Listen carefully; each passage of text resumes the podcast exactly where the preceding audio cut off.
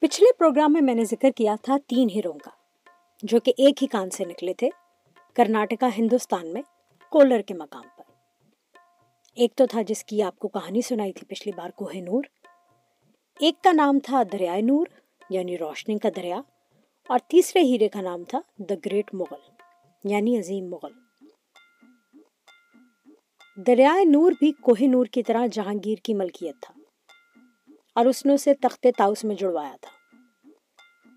جب نادر شاہ تخت تاؤس اپنے ساتھ لے گیا، تو اس ہیرے کو یعنی دریائے نور کو تخت میں سے نکلوا کر اپنے بازو بند میں پہننے لگا۔ اس ہلکے گلابی ہیرے کا وزن تب ایک سو نوے کیرات تھا۔ نہ جانے یہ بادشاہ ریاست کے علاوہ ان زیوروں کا وزن کیسے اٹھاتے تھے۔ روزمرہ زندگی میں مجھے تو لگتا ہے کہ گردن جھوکی جاتی ہوگی بادشاہ سلامت، کتنے وزنی ہیروں موتیوں اور پھر سر پر اتنے بھاری وزنی تاج اور بھاری بھرکم کپڑوں کے۔ قصہ مختصر یہ ہیرا دریائے نور، نادر شاہ کے پوتے شاہ رخ مرزا کو ملا اور وہ اس کو جان سے زیادہ عزیز رکھنے لگا۔ لیکن جب اس کو شکست دی آغا محمد نے اور یہ ہیرا مانگا تو شاہ رخ مرزا نے منع کر ڈالا۔ تو اس کے فاتح آغا محمد نے اس کو طرح طرح کی اذیتیں دے کر اسے یہ ہیرا حاصل لیا۔ پھر آغا محمد سے نسل در نسل یہ ہیرا ایرانی بادشاہوں کے تاج کی زینت بنتا رہا۔ آخری بار، انیس سو ستاسٹھ میں، محمد رضا شاہ پہلوی نے اپنی تاج پوشی کے وقت جو تاج پہنا تھا، اسی کے اندر یہ ہیرا جڑا۔ آج کل یہ تہران کے نیشنل بینک میں پہلوی بادشاہوں کے ہیرے جواہرات کے ساتھ رکھا ہوا ہے۔ اس کی شکل مستطیل میز جیسی ہے۔ اس لیے اسے ٹیبل ڈائمنڈ بھی کہا جاتا ہے۔ ہیروں کو جیسی شکل تراش خراش میں دی جائے، وہی اس کا نام بھی بازوقات ہو جاتا ہے، جیسے پرنسس کٹ، روز کٹ، وغیرہ وغیرہ۔ ماہرین کا خیال ہے کہ ایک دوسرا، اسی سے ملتا جلتا ہیرا نور العین یعنی آنکھوں کی روشنی بھی شاید اسی وزنی ہیرے کا کبھی حصہ رہا ہو۔ کیونکہ وہ بالکل ایسا ہے، ایسا ہی رنگ اور ایسی ہی خوبصورتی۔ لیکن اب یہ دونوں ہیرے الگ الگ ہیں اور ایرانی شاہی تاج میں جڑے ہیں۔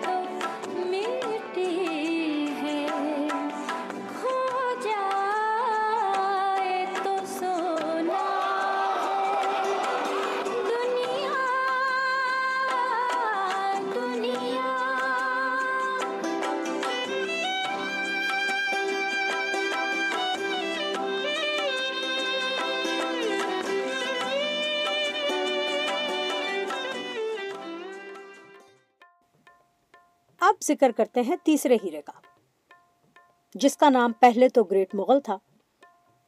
اسے مغل بادشاہ ہمایوں نے ایران کے بادشاہ کو پیش کیا تھا اور اس سے جنگی مدد کی درخواست کی تھی تاکہ وہ ہندوستان میں اپنا کھویا ہوا تخت پھر سے حاصل کر پائے۔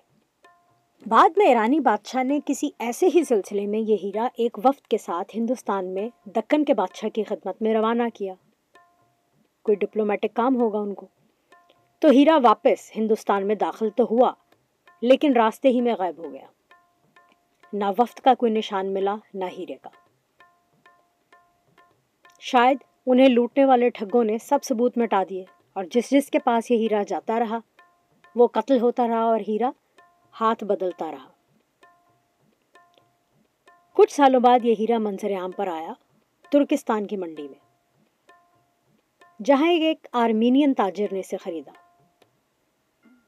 اور تراش خراش کے لیے اسے ایک جوہری کو بھیجا ایمسٹرڈیم میں، جو کہ ہیروں کی بین الاقوامی منڈی تھا۔ وہاں ایسے نیاب ہیروں کو تراشا جاتا تھا اور یورپ کے سب بادشاہ ایمسٹرڈیم سے اپنے لیے ہیرے منگاتے تھے۔ تو اس ایمسٹرڈیم والے جوہری کے پاس جب یہ ہیرا پہنچا اور اس نے تراشا خراشا، تو اس کی شہرت دور دور تک پھیل گئی۔ بھاؤ تاؤ شروع ہو گئے کہ اس کو کون خریدے گا۔ تو اس بھاؤ تاؤ کی جنگ میں جیتا کون؟ ایک حسین و جمیل روسی نواب، کاؤنٹ اور لو جو کہ کیتھرین دی گریٹ کے دربار میں ایک نمایاں حیثیت رکھتا تھا۔ ایک ہوش ربا قیمت ادا کرنے کے بعد وہ یہ ہیرا خریدنے میں کامیاب ہوا اور شاداں و فرحاں واپس روس لوٹا۔ اب واپسی ہوئی تو پتا چلا کہ دربار میں جو مقام تھا وہ تو عدم موجودگی سے گیا ہی گیا۔ ملکہ کا پہلو بھی کوئی اور آباد کر چکا تھا۔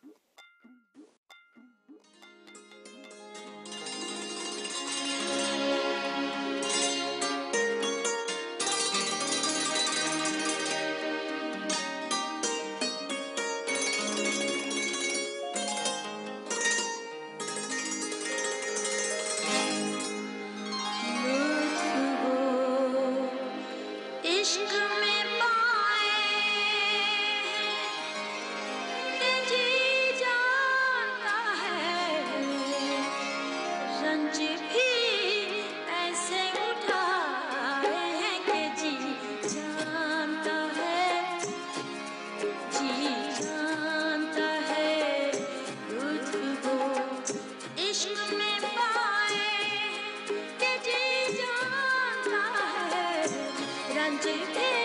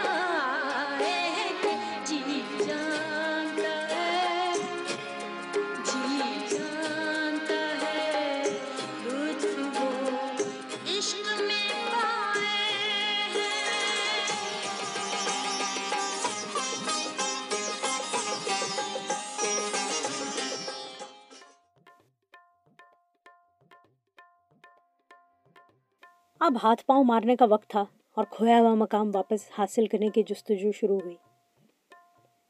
تو اسی کوشش میں اس نے یہ نایاب ہیرا ملکہ کو پیش کیا۔ ملکہ نے ہیرے کو تو شرف قبولیت بخشا اور اس ہیرے کا نام اورلو ڈائمنڈ رکھ دیا، کیونکہ اس کو پیش کاؤنٹ اورلو نے کیا تھا۔ اس نشانی کے طور پر کہ کون اسے لایا تھا؟ اب یہاں انتظار شروع ہوا کہ اتنے شاندار ہیرے کا تحفہ پانے کے بعد ملکہ کا دل تو ضرور پگھلے گا اور ان کی طرف مائل ہوگا اور کاؤنٹ اور لوف کے دن پھر سے پھر جائیں گے۔ ملکہ نے تھوڑا سا خوش ہو کر ایک محل تو تحفے میں دے دیا، جو کہ ایک سفید ہاتھی ثابت ہوا، لیکن ملکہ کا قرب خواب ہی رہا۔ دربار کی نوکری اور مراعات کے بغیر تنگ دستی بڑھتی گئی۔ بیوی بھی وفات پا گئی اور وہ خود دیوانگی کی انتہا کو پہنچ گیا۔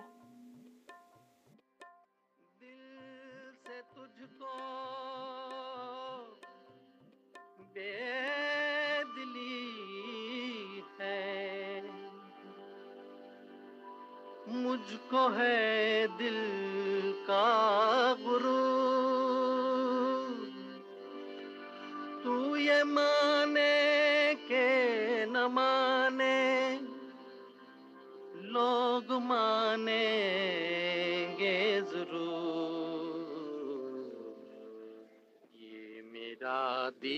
دیوانہ پن ہے یا محبت کا سرو یہ میرا دیوانہ پن ہے یا محبت کا سرو تو نہ پہچانے تو ہے یہ تیری نظروں کا قصور یہ میرا دیوانہ پن ہے۔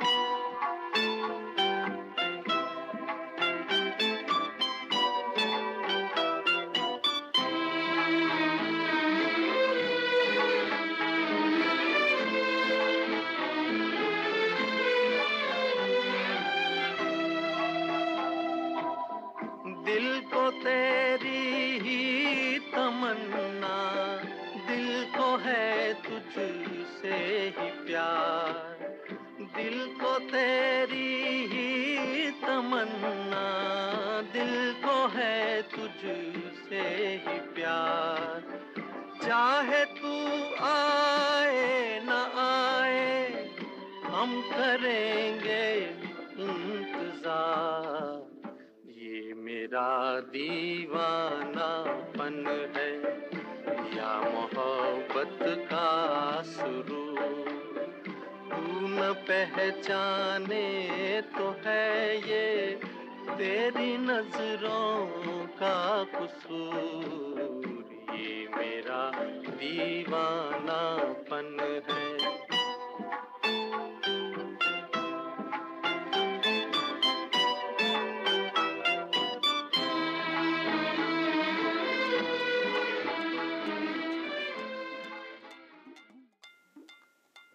گریٹ مغل اور اورل آف ڈائمنڈ کے مالک اسے خریدنے کے بعد، اپنی آخری زندگی ایک پاگل خانے میں گزارتے ہوئے دنیا سے رخصت ہوئے۔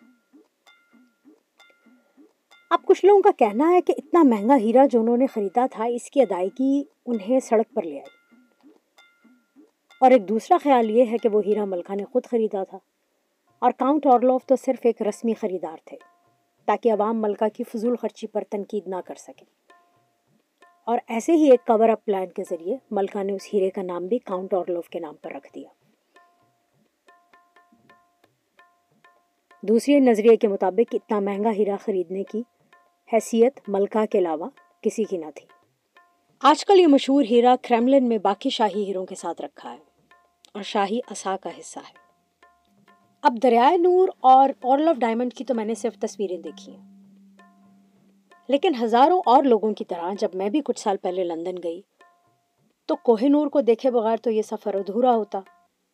تو میں نے بھی ٹاور آف لنڈن کا رخ کیا، جہاں برطانوی شاہی خاندان کے سب ہیرے نمائش کے لیے رکھے گئے ہیں۔ بہت لمبی کتاروں اور سخت سیکیورٹی چیک کے بعد ہم ایک چھوٹے سے تاریخ کمرے میں پہنچے، جہاں کچھ روشن شو کیس رکھے تھے، جس میں برطانوی شاہی خاندان کی ملکیت ہیرے جواہرات عوام کو دکھانے کے لیے رکھے گئے ہیں۔ ایک گھومتی ہوئی بیلٹ پر آپ کھڑے کھڑے ان ہیروں کو دیکھ تو سکتے ہیں، لیکن ایک دم سے اس شوکیس کے آگے سے آپ گزر جاتے ہیں۔ پھر دوبارہ آنا پڑتا ہے اور بہت دفعہ وہ آنے بھی نہیں دیتے، لائنیں بہت لمبی ہوتی ہیں۔ تو اس بیلٹ سے آپ ایک دو بار گزرتے تو ہیں، لیکن نہ زیادہ ٹھہر کر، نظر بھر کر ان ہیروں کو دیکھ سکتے ہیں اور نہ ہی کوئی تصویر اتارنے کی اجازت ہے۔ اس دن کمرے میں جتنے تماشائی تھے ان سے دگنے اندر اور باہر سیکیورٹی گارڈز کھڑے تھے۔ تو مدتوں سے اس افسانوی ہیرے کو دیکھنے کی جو خواہش تھی وہ پوری ہوئی۔ اس کے ساتھ کچھ اور ہیرے بھی اسی شو کیس میں رکھے تھے جو سائز میں، تراش خراش میں، رنگ میں زیادہ چمکدار اور متاثر کن تھے۔ ان کے آگے مجھے تو کوہ نور کچھ دبا دبا سا لگا۔ نامعلوم کیوں ان ہیروں کے پیچھے اتنا خون خرابہ ہوتا رہا؟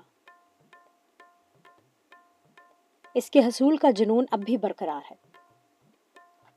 انڈیا اور پاکستان دونوں اسے بارہا برطانوی حکومت سے مانگ چکے ہیں کہ یہ ہمارا ہے، ہمیں واپس کیا جائے۔ اور ہر بار جواب یہی ملتا ہے کہ واپسی کر دی، آپ کو تو ایک چھیڑ ڈل جائے گی۔ باقی دنیا بھر سے جو نوادرات جمع کیے ہیں، وہ بھی واپس کرنے پڑیں گے سب ملکوں کو۔ تو ہمارے عجائب گھر تو ہو جائیں گے خالی۔ پھر آپ لوگ ٹکٹ بھر کر کیا دیکھنے آئیں گے؟ اور جو مستقل آمدنی کا ذریعہ یہ چیزیں ابھی بھی بنی ہوئی ہیں کہ آپ کے ملکوں سے ہم لائے تھے اور آپ ہی کو ٹکٹ بیچ کر دکھاتے ہیں۔ وہ سلسلہ تو رک جائے گا۔ مہنگائی بڑھتی جا رہی ہے، خرچے اتنے ہیں۔ تو اس سلسلے کو چلتے رہنے دینا چاہیے۔ تو جب کوہ نور لیا گیا لاہور سے، تو لارڈ ڈلہوزی نے مہاراجا رنجیت سنگھ کا کرسی نما تخت، جو کہ سونے سے بنا تھا، وہ بھی ساتھ ہی لے لیا اور اس کو لندن روانہ کر دیا۔ یہ تخت میں نے البرٹ اینڈ وکٹوریا میوزیم میں رکھا دیکھا۔ اور بھی بہت ساری نادر اشیاء کے ساتھ جو ہندوستان سے لے جائی گئیں، جن کا ذکر میں پھر کبھی تفصیل سے کروں گی۔ آج قصہ تمام ہوا ان تین مشہور افسانوی وزنی ہیروں کا، جن کا تعلق سرزمین ہندوستان سے تھا اور اب وہ تین مختلف ملکوں میں ہے نامعلوم ان بے جان مادی اشیاء کی بھی کوئی یادداشت ہوتی ہوگی۔ کہ وہ ان خونی کہانیوں کو جان سکیں جو ان سے جڑی ہیں۔ اور بادشاہوں کا یہ جنون کہ اندھے ہو جائیں گے، جان سے چلے جائیں گے، لیکن ان پتھروں کو اپنے سے جدا نہ کریں گے۔ رہے خزاں میں تلاش بہار کرتے رہے۔ شب سیاہ سے طلب حسن یار کرتے رہے۔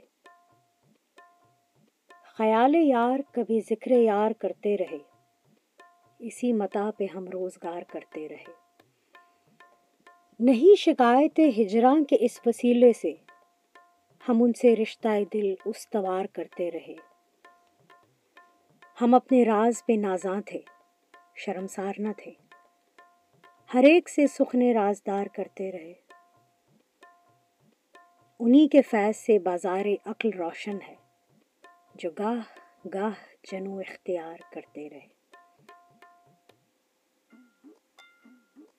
فیض احمد فیض صاحب نے۔ یہ سطریں لکھی تھیں جناح ہسپتال کراچی میں۔ میں پڑھ رہی تھی۔ اچھا لگا سوچا۔ آپ کو بھی سناتی چلوں۔